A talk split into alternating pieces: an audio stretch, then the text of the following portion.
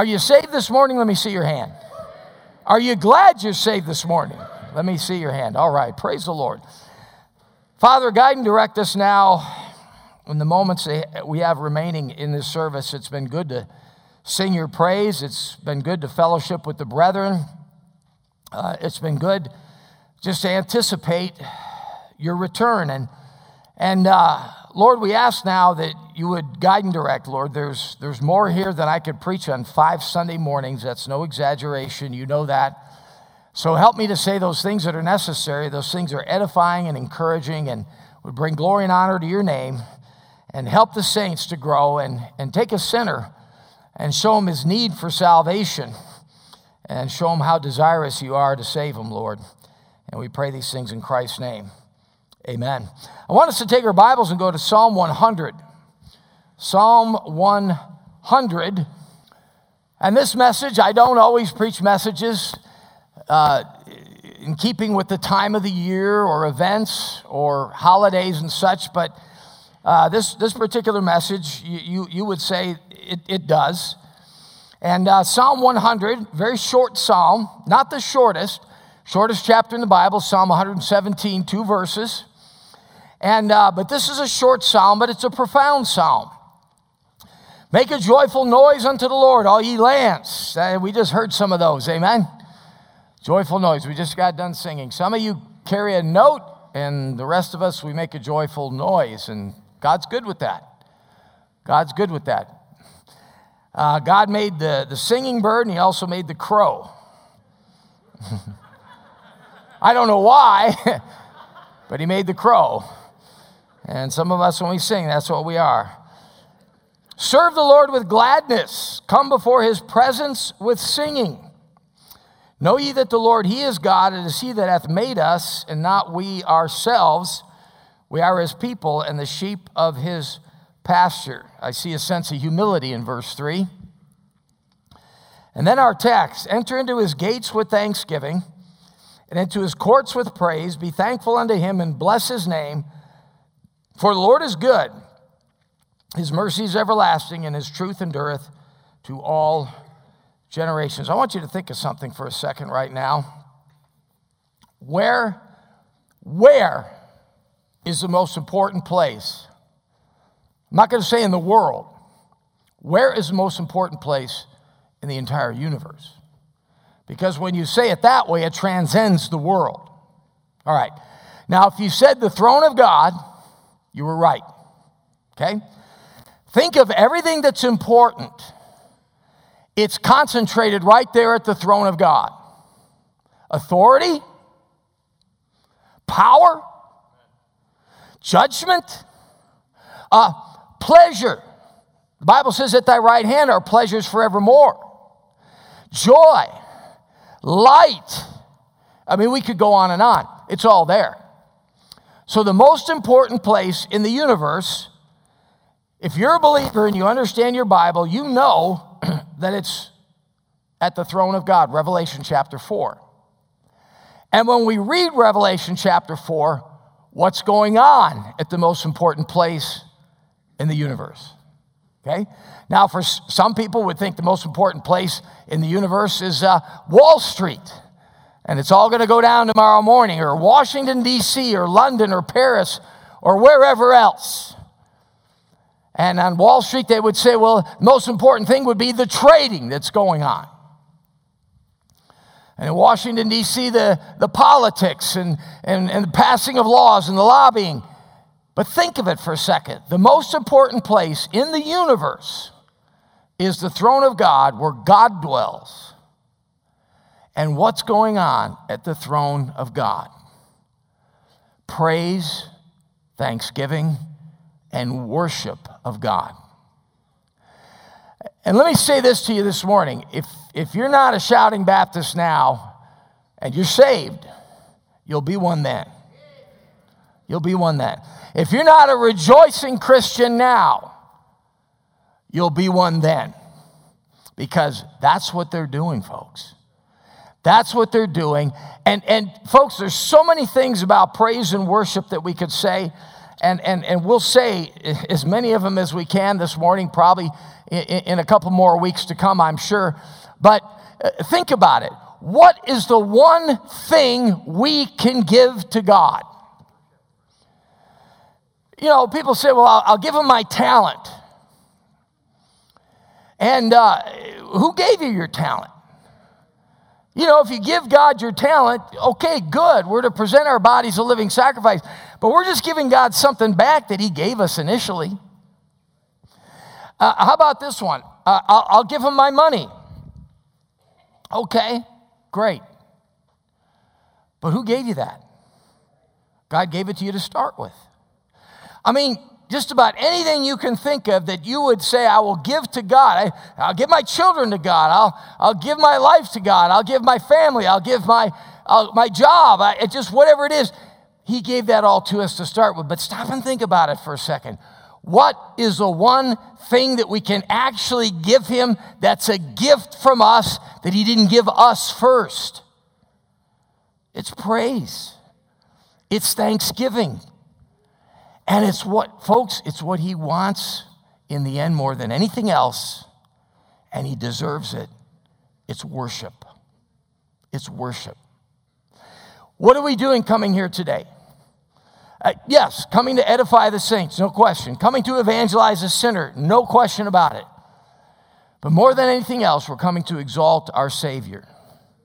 Worship. In fact, uh, Jesus, with the woman at the well, said that God is a spirit, and they that worship him must worship him in spirit and in truth. And then he told that woman, he said, For the Father seeketh such to worship him.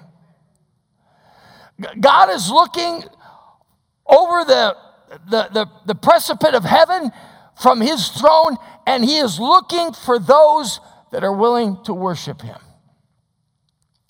Now, let me admit something this morning so you don't think that I'm going to jump, jump onto the platform of the unreasonable and, and be unreasonable towards you. When I say, what are they doing at the throne? What are they doing in Revelation 4? They're worshiping. And by the way, that looks like pretty much all they're doing. And, you know, in the bodies we're in, with the mindset we have, and the life that we live, that seems a little bit hard to do. Would you agree with me that they're probably better at it than we are? Would you agree with me this morning that someday when you get your resurrection body and you no longer have this old man that you're dragging around and, and it's nothing but, but, but the manifestation of Jesus Christ in you and you won't have any sin nature to contend with and there won't be any temptations around you and, and everything will just be right with you and all that's around you it'll be a lot easier to worship God than it is now. You know what happens with worship now? We get in the way. It, and sometimes we just plain old refuse to do it. Why? Oh, there's all kinds of reasons people refuse to worship the Lord. I'm talking about God's people, I'm not talking about the lost. Uh, maybe you didn't get a prayer answered and you're mad at God, angry with God, or put out with God. Or even worse, it's been a prolonged situation and now you're bitter, and, and worship and praise seems like the last thing you want to do. Christian life has become about going through the motions. There might be some here this morning like that. Others, you would say, Preacher, you have no idea what's on my plate. You got something on your plate that's just captured your attention, and the idea of getting your heart and mind off of it and worshiping God uh, almost seems trite.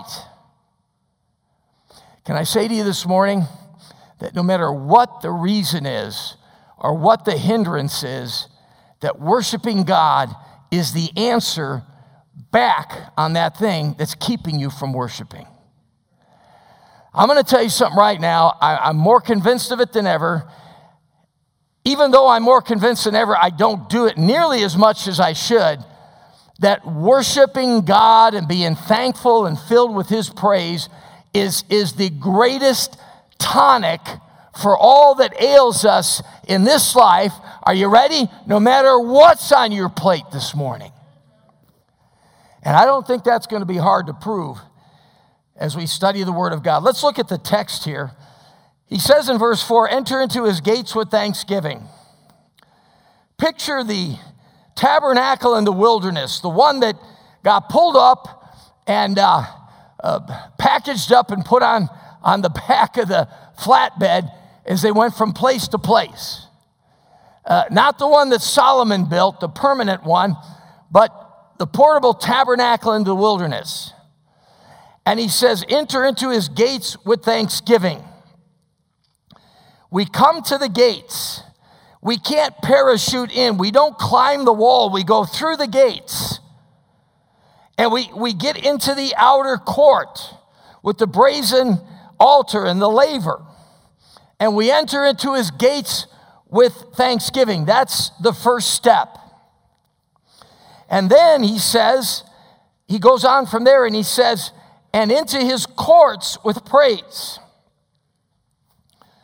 Then we go into we, we go into the holy place where is the altar of incense and the table of showbread and, and the golden candlesticks. And I think if you've been saved any length of time, you've had this experience as well.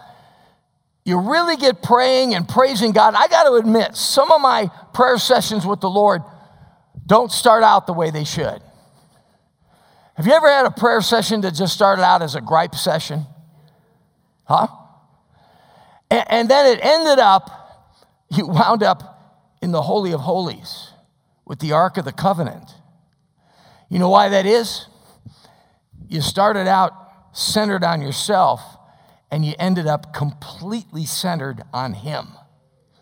And that's the biggest difference that I see with our attempts to worship Him now and the way it'll be up there, because up there, we won't be centered on ourselves, we'll be centered on Him. And by the way, when you look at all that activity up in uh, over there in Revelation chapter 4, and you got the four and twenty elders round about the throne, and they're throwing their crowns at the, at the feet of the Lord Jesus Christ. And you see those peculiar, odd beasts with eyes within and eyes without. And, and, and you know, someone once said, Why do they have so many eyes? I'm going to tell you why. There's a lot of God to see there. you want more than two eyes if you're going to be up there. It's like the first time I saw the Grand Canyon, I looked over it from the, from the north rim, and I was like one of those dogs in the back of the pickup you've seen on the highway, and they're just running back and forth from side to side because they think they're missing something.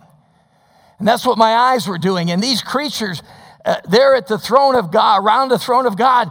And, and the Bible says when they start crying out, Holy, holy, holy, Lord God Almighty, and they do this again and again and again and again.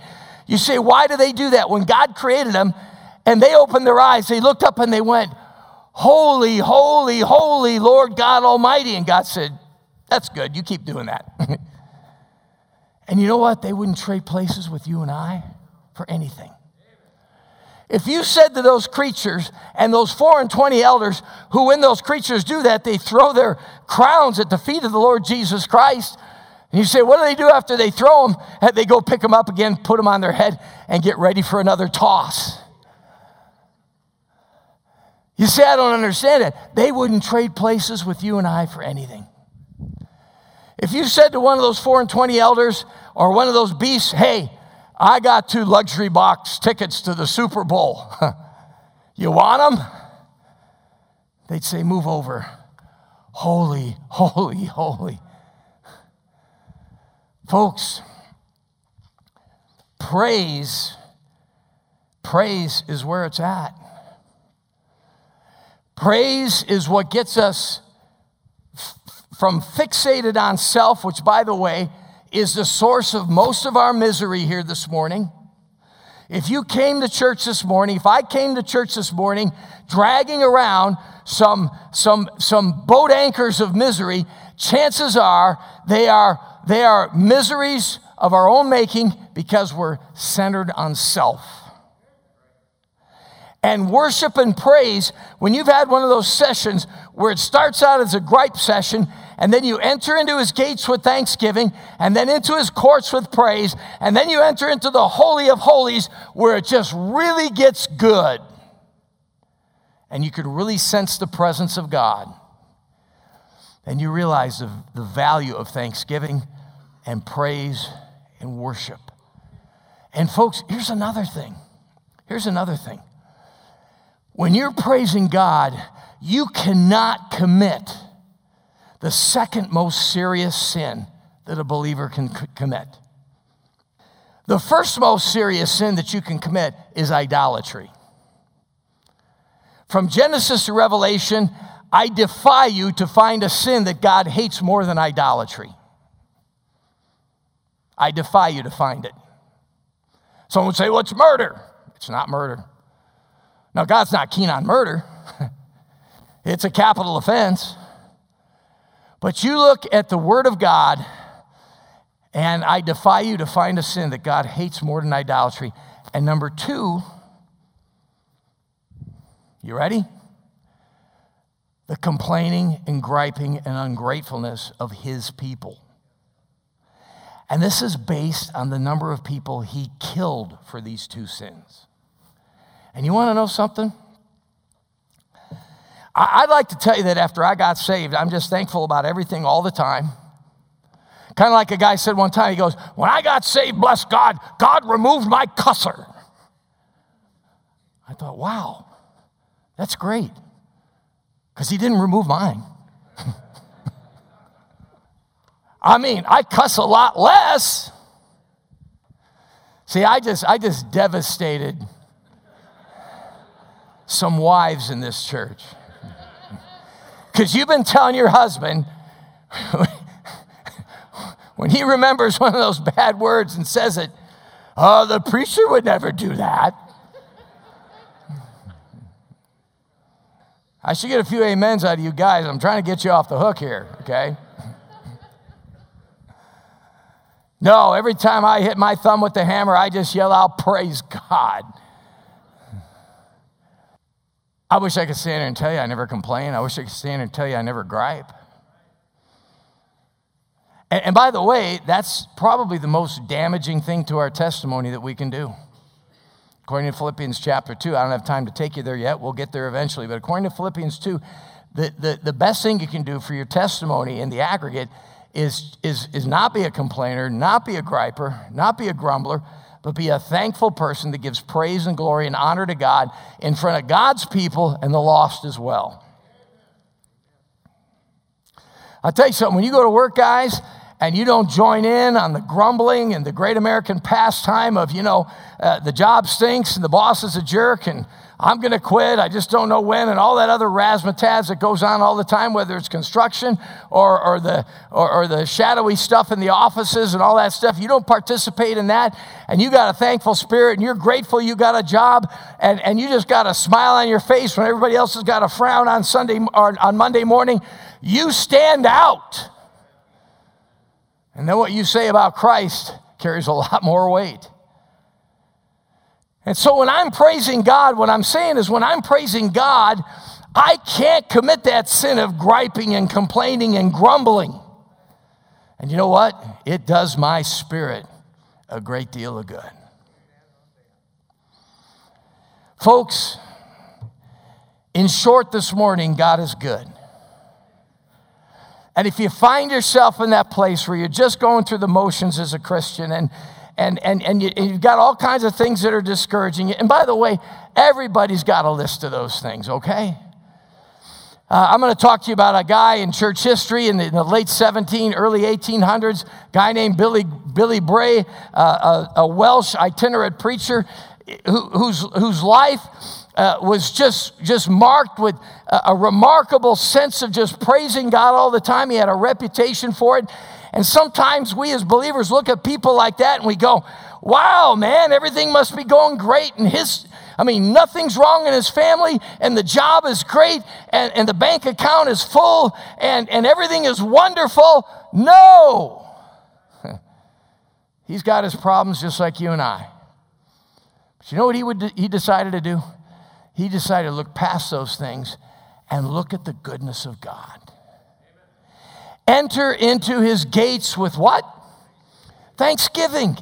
And by the way, Thanksgiving requires no emotions. It requires no singing. It requires nothing. It just requires stepping back and taking inventory. And I mentioned to you the last song we sang Count your many blessings, name them one by one.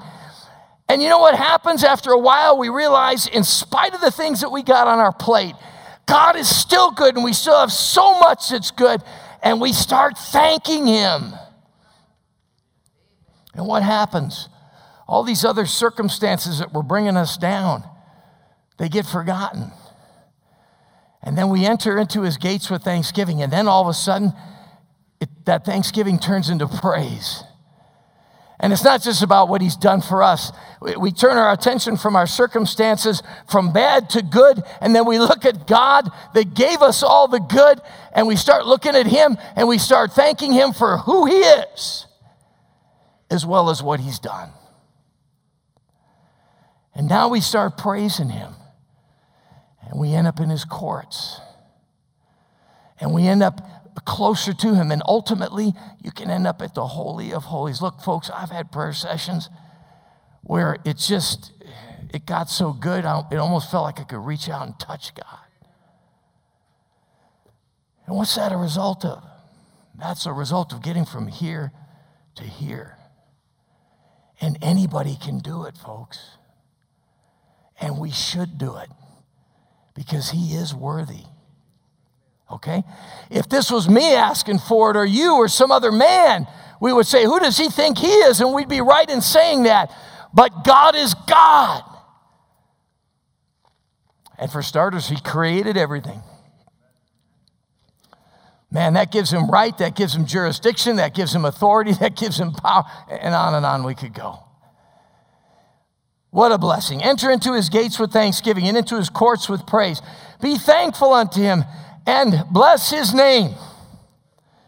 I think it's a shame that as believers, we tend to just remind ourselves about thankfulness this time of year. And, and lost people, uh, happy Turkey Day. Or happy football and Turkey Day.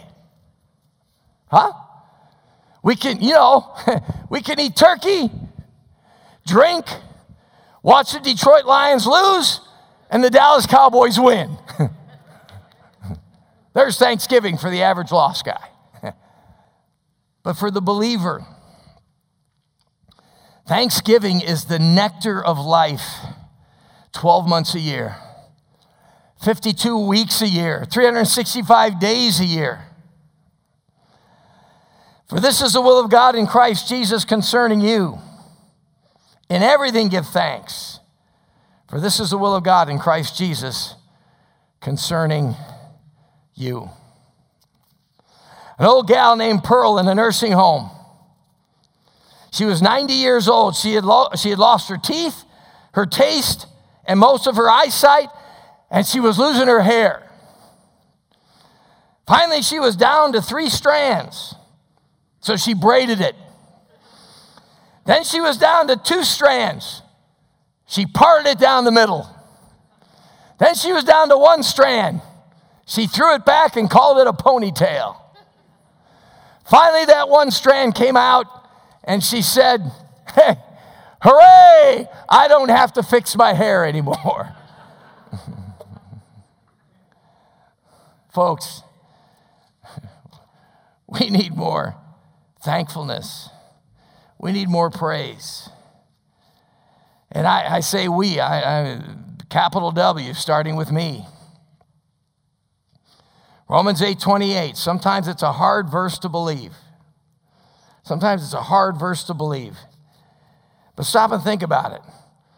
All things work together. All things work together. They work together.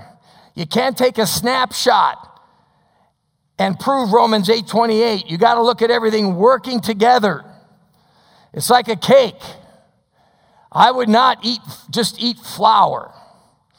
I would just I would not just eat sugar. I would not just eat raw eggs. I would not just eat butter.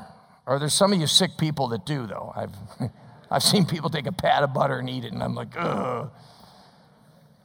I'd almost rather see you eat a booger. I really would. Milk. I, am lactose intolerant. I can't, I can't do milk unless it's cooked. baking powder. Who would want to eat that? Vanilla. Individually, these things are not palatable, but together with somebody that knows what they're doing, huh? And baked correctly, it makes a delicious cake. All things work together for good to them that love God, to them who are the called according to his purpose. The Bible says in Ephesians chapter 1 that we should be to the praise of his glory who first trusted in Christ. You go to Ephesians 1 and you see all this glorious eternal information about God's plan to redeem man and his foreknowledge and making us sons of God and, and bringing us into the family of God. And he says that we should be to the praise of his glory who first trusted in Christ. I was talking to somebody recently, just, just this past week. One of the differences between theology back in the day and, and, and theology so called today is that back in the day it was God centered, and these days it's man centered. Back in the day, God was great and, all, and, and it was all about God and it was centered on God and everything was of Him, for Him, to Him, by Him. And now it almost seems like it's just the opposite. Folks, even our salvation is secondarily about us.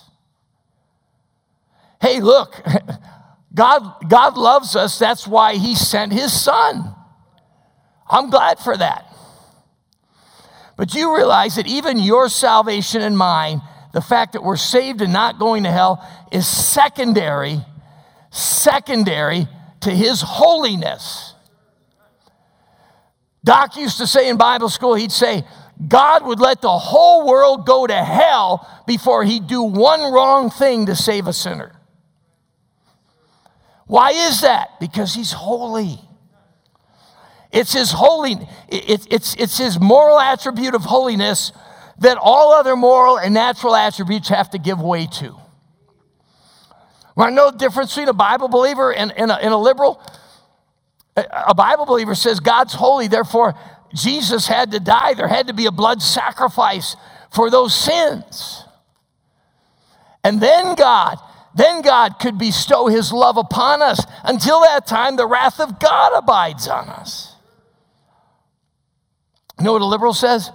Oh, well, God is love. So, you know, God's just going to sweep it all under the carpet and it's all good. And the only thing that concerns God is that a good time was had by all.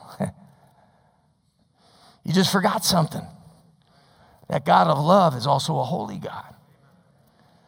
And He can't just give it the old Santa Claus wink at our sins, they've got to be atoned for. And that we should be to the praise of his glory who first trusted in Christ. You know, being saved by grace is such a privilege and such a blessing, but it's also a great responsibility that we might, we might be on display as trophies of his grace, of the manifestations of what the grace of God can do to change of life. For God's, uh, for by grace are you saved through faith. Ephesians 2, verse 8. For by grace are you saved through faith, and that not of yourselves. It is a gift of God, not of works, lest any man should boast. For, verse 10, we are his workmanship, created in Christ Jesus, on display for the world to see. Trophies of his grace, that we should be to the praise of his glory, who first trusted in Christ. Today's theology is man centered.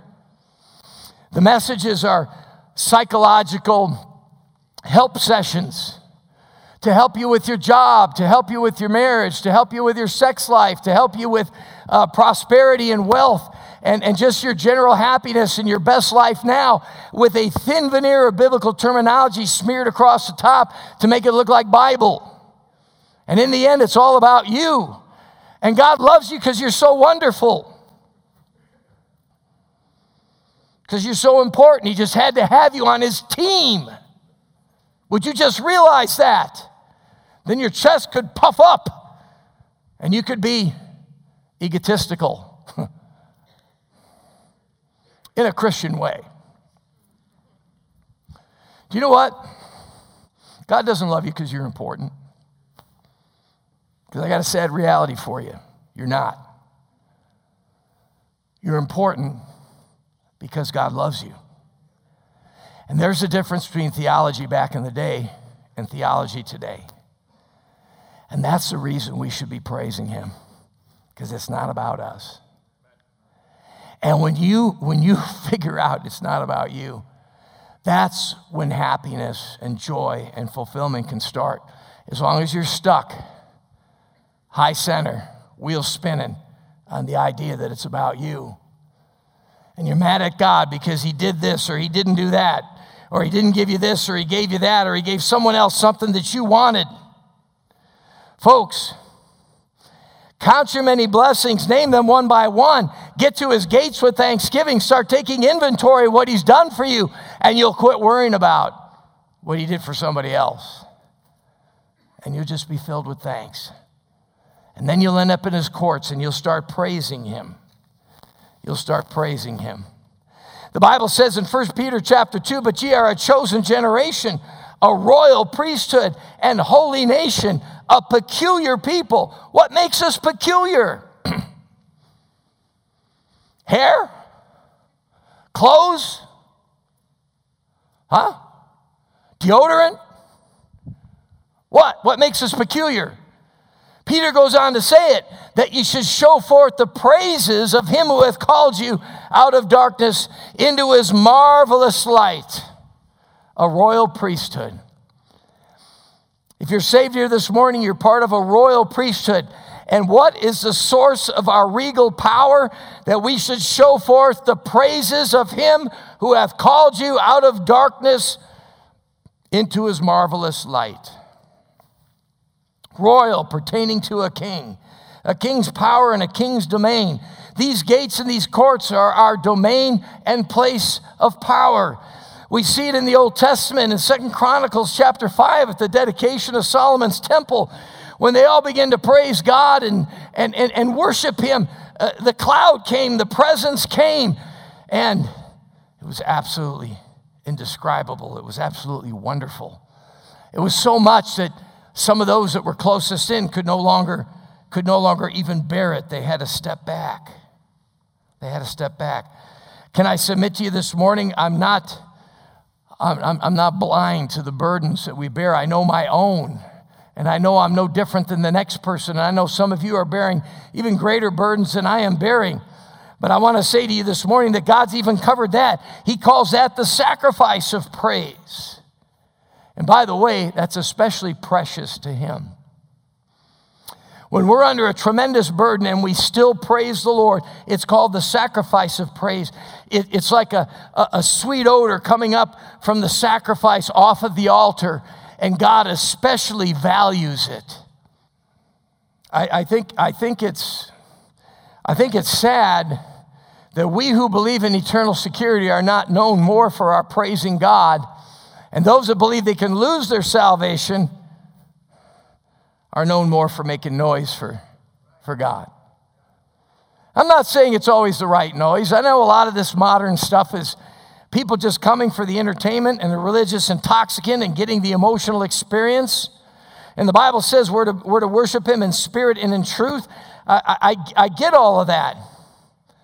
But, folks, can't we be filled with thankfulness because we know we're going to heaven? Can't we be filled with thankfulness this morning because we know that Christ is preparing a place for us? Can't we be filled with thankfulness today to know that God will guide and direct us each step of the way through life?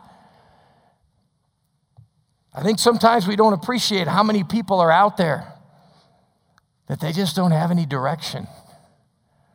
And you wonder why so many people medicate with drugs and so many people medicate with alcohol and so many people just throw themselves into things that are self destructive. It's because they have no direction, they have no guidance.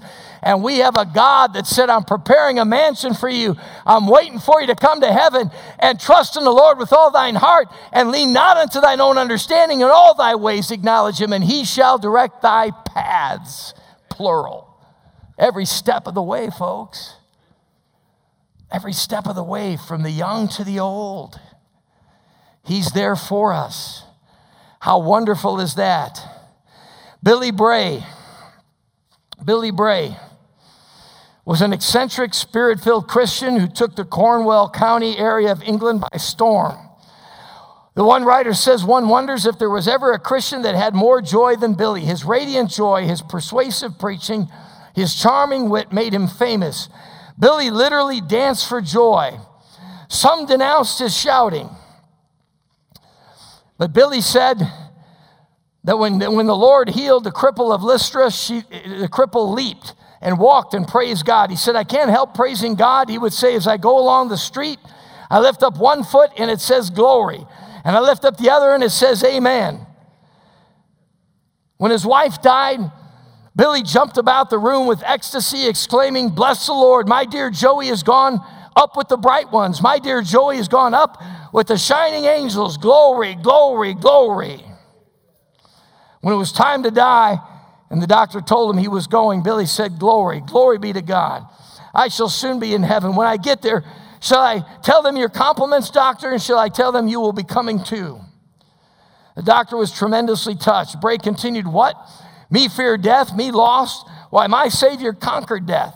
If I was to go down to hell, I would shout, Glory, glory to my blessed Jesus, until I made the bottomless pit ring again. And the miserable old Satan would say, Billy, Billy, this is no place for thee. Get thee back. then up to heaven I would go shouting, Glory.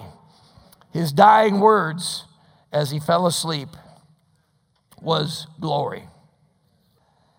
He was not only, he was not only joyful on Sundays, but daily in the mines where he toiled. Some would complain about his enthusiasm, and he would say, I was born in the fire and I cannot live in the smoke. They would remind him that the Lord isn't deaf, to which he replied, Neither is the devil. Some of the miners would ask him to pray. And they promised to listen. He would pray, Lord, if any of us must be killed or die today, let it be me. Let it not be one of these men, for they are not happy. But I am, and if I die today, I shall go to heaven. You know what? That's as true of you and I as Christians this morning as it was of him.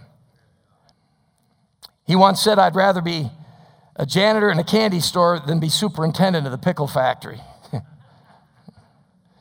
You say, what about a guy like that? I knew, a, I knew a, a, an old preacher named Earl Hughes. I'm sure he's gone home to be with the Lord by now. This was many years ago, but he was another guy like that. And I, I remember when I first met guys like this, I thought, well, they don't have any problems. Everything's good. Everything's wonderful. They don't have anything eating at them. No, they do. They just refuse to be held hostage by these things. And they say with the psalmist in Psalm chapter 9, he says, I will praise thee, O Lord with my whole heart. I will show forth all thy marvelous works. Folks, I'm here to say to you this morning that thanksgiving, happiness, and praise are a choice. They are a choice. Take your Bibles and go to Psalm chapter 34. And we'll close on this this morning. Here's what Spurgeon said about it. And I'm getting a little ahead of myself. First of all, Izaak Walton said God has two dwellings, one in heaven and the other in a thankful heart. Here's what Spurgeon said about it. He said, To forget to praise God is to refuse to benefit ourselves. For praise, like prayer, is one great means of promoting the growth of spiritual life. It helps to remove our burdens, to excite our hope, and to increase our faith. Psalm chapter 34. Psalm chapter 34, verse 1. I will bless the Lord at all times. I will, I shall, his praise shall, excuse me, be continually in my mouth. My soul shall make her boast in the Lord. The humble shall hear thereof and be glad. Verse 3 Oh, magnify the Lord with me, and let us exalt his name together. I sought the Lord, and he heard me and delivered me from all my fears. Praise is manifest adoration of God. It's kind of funny how many people will get demonstrative at a, at a game, but then they'll say, Well, you know, I'm just a really phlegmatic type of person. I, am a type B. I don't, I, don't, I, don't, I don't get excited. And uh, so when I come to church, I, I, I, just, I just, don't, just don't believe in any of that. And, uh, but you know, I, I was at a, a, Montreal Canadiens hockey game some years ago. Brother, Brother Larry Theophanopoulos uh, got tickets for it, and, and I got to sit right behind the net, and I was there, and all these, these I mean, that's the mecca of hockey. And uh, I was there, and you know, they say Canadians are very reserved and phlegmatic. But man, I'll tell you, there's about 20,000 of them that night that weren't. and I remember when the Canadiens scored, that place erupted. Amen. Amen.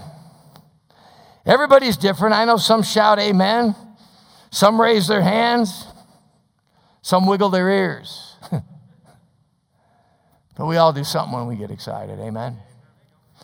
And you know, sometimes I think a, a worship service is just the, uh, the collective of, of, of our lives is we're out there the other six days of the week and, and, and how much we value and adore and thank and praise the Lord. And He's worthy, folks. And lifting your hands doesn't make you a Pentecostal. Uh, the Bible says in Exodus chapter 17, when Israel was fighting Amalek, that Aaron and Hur held up Moses' arms, because as long as his arms are up, Israel prevailed. When his arms went down, Amalek prevailed. You'll say, I got some things holding my arms down today. Then get, get you an Aaron, get you a Hur, get some help. and hold those arms up together. That's what it's about here this morning, amen? That's what it's about. There's no caste system here. There's no, there's no, you know, these, these are the people of value and these are the people not of value. And no, we're all here to be uh, an edification to one another, an encouragement to each other, and a blessing to each other because church is not a spiritual showcase, it's a spiritual hospital. We all come here wounded in some way, but we, we love the Lord and we worship Him, and He shows up and it encourages us and it lifts us. And in response, we praise Him. That's what it's all about. It's what it's all about. You know, um, all this. Uh, this, this modern worship with the praise team and, and the environment like a concert and the entertainment and blowing the smoke and the loud music. And you know what it's done? It, it, it's taken the worship away from the pew and whatever you want to call it, it's just put it on the platform. I believe the worship belongs to the people. And that song service is a big, big part of it, folks. Don't be afraid to sing out. You say, Well, I don't have a good sounding voice. Well, the Bible says make a joyful noise. Amen. Uh, listen, God would rather hear a congregation full of saved people croaking like a bunch of crows than the Mormon Tabernacle Choir, where you couldn't find one in a hundred that even knows what they're singing about. But it's musically perfect. What's God doing? John chapter 4.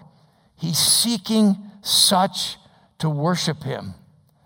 Those that will worship him in spirit and in truth. The Bible says in Psalm 22 that he inhabiteth the praises of his people Israel. He inhabits the praises of his people, folks. He inhabits those praises. You want to get God in on your life? You want to get God in on your family? You want to get God in on the church service, you want to get God in on everything that you're trying to do, praise Him because He inhabits those praises. What a wonderful God we serve this morning. When I read, when I read Colossians chapter 1 and I read of, of the creation, and that all things are of Him and by Him and for Him and through Him and to Him. And then I think, that He died for my sins. And He gave me eternal life almost 50 years ago. Next year, it'll be 50 years. 50 years. And you know what? I'm just as on my way to heaven today as I was the day He saved me. And one of these days, this short little life will just be a little hiccup, a hiccup in time as we worship Him out in eternity.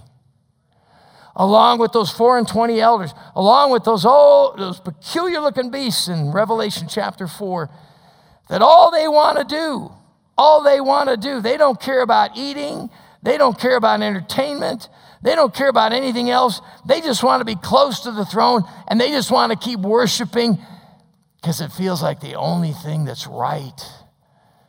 It's so automatic, it's so wonderful, it's so perfect. And I know, I know, in the present bodies we live in and the present conditions we live in, there's a lot of things that hinder, but by the grace of God, if we can look past all of those and in everything give thanks, not for everything. He didn't say for everything. Listen, folks, when it comes down to things like what little Heidi Holt is battling, God's not asking her to say, Lord, thank you for cancer. Uh uh-uh. uh No. God's not asking you to say, hey, thank you for the heart attack or thank you for this, this, other, this other thing that was brought on by the fall. Genesis chapter 3. No, he said, in everything give thanks. Uh, thank you, Lord, for some of the wonderful people I've met in the middle of this cancer journey. Thank you, Lord, for some of the opportunities to offer the sacrifice of praise during this cancer journey. Thank you, Lord, for the opportunity to witness to some people that I would have never had a chance to witness to because of this cancer journey. Thank you, Lord. Uh, thank you, Lord, today for helping me to value my wife more than ever because of this cancer journey. One of the things the Lord taught me just real recently here is when Carol was diagnosed with the breast cancer, I, I realized that the roles would be reversed now. I'm the caretaker and she's the patient. And uh, immediately, immediately, with, within, the, within a week, I realized something very clearly and something that she had been doing for me over 20 years is that my number one job as a caregiver was to be an encourager. I mean, if I had a negative or discouraging thought about the situation, I was to keep it to myself. And I realized what she had been doing for me over 20 years. When I was down in the trough, when things were rough, when things were gloomy, when things were dark, she'd keep telling me, You're going to get through. God's going to get us through. I prayed today and I talked to God, and He showed me that even when she had her own doubts. You see, folks, we can learn in everything, give thanks. What you're going through today, what you're going through today did not take God by surprise. You can still praise Him. And He's going to get you out on the other side. And it's going to be okay. It's going to be okay. And one of these days, when we get home to be with Him, it's really going to be okay. Let's go to Him in prayer. Father, we thank you for your word this morning, and just somehow, some way, something that was said would just trigger something in all of us, Lord, to be more thankful, to be filled with your praise, and worship you in spirit and in truth. Because you are truly worthy, Lord, and it's the one thing we can give you. And it's the one thing you desire, it seems, more than anything else is praise and worship. And you're, you're worthy of it, Lord. We acknowledge that this morning.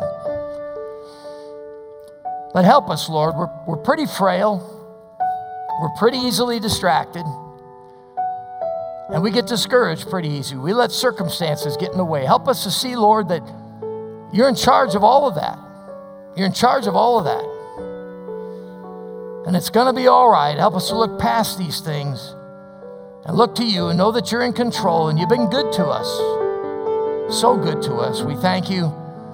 In the name of Jesus Christ, we pray. Amen. Let's take our, our hymnals and turn to number 553, number 553. Come thou fount. Come thou fount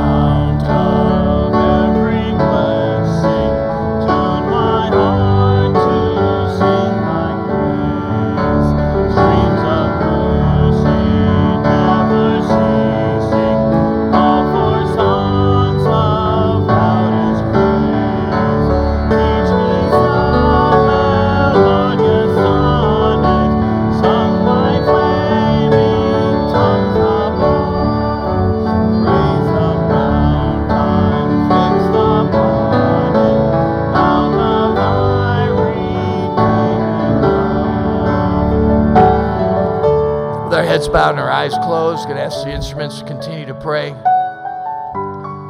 Several people have come up to pray, but maybe you need to come this morning and you just need to come and thank the Lord. You just need to come and be thankful and tell God about something you're thankful for.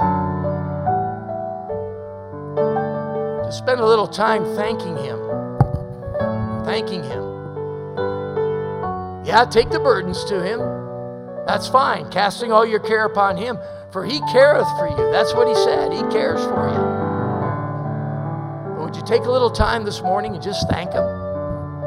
Thank Him for the good things He's done. Thank Him for who He is. Thank Him that, that He loves you.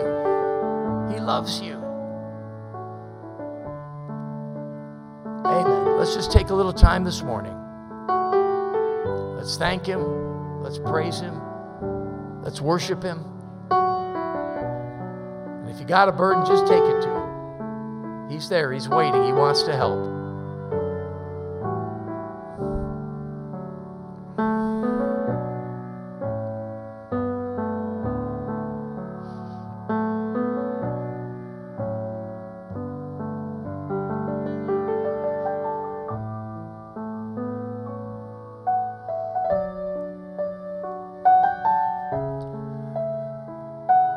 In heaven, I, I, I, need to be the first to say here this, this morning that you've just been so good. And Lord, there's not a trouble, there's not a trial, there's not a problem, there's not a burden that I've, I've ever borne or will bear that compares to all the goodness you've showed toward me. Lord, just being saved, just knowing Christ as my Savior, just knowing that I have a place reserved for me in heaven. That would be enough, but you've given me so much more. A wonderful wife, children, grandchildren. Father, this, this wonderful group of people that are that know you and, and, and they're your family and we're all part of it together and we bear one another's burdens and we pray for each other and put up with each other sometimes and love each other and help each other and it's just it's just so wonderful and to still live in this country. Father, we ask for your mercy upon this country, but we thank you, Lord, that it's still, it's still a wonderful place to live. We still have such great freedoms and prosperity. Help us, Lord, to be a thankful people. Help us go forth from this place, telling others about you, just simply as an overflow, an overflow, the cup running over, Lord And we pray these things in Christ's name. Let's sing that song from the top, brother.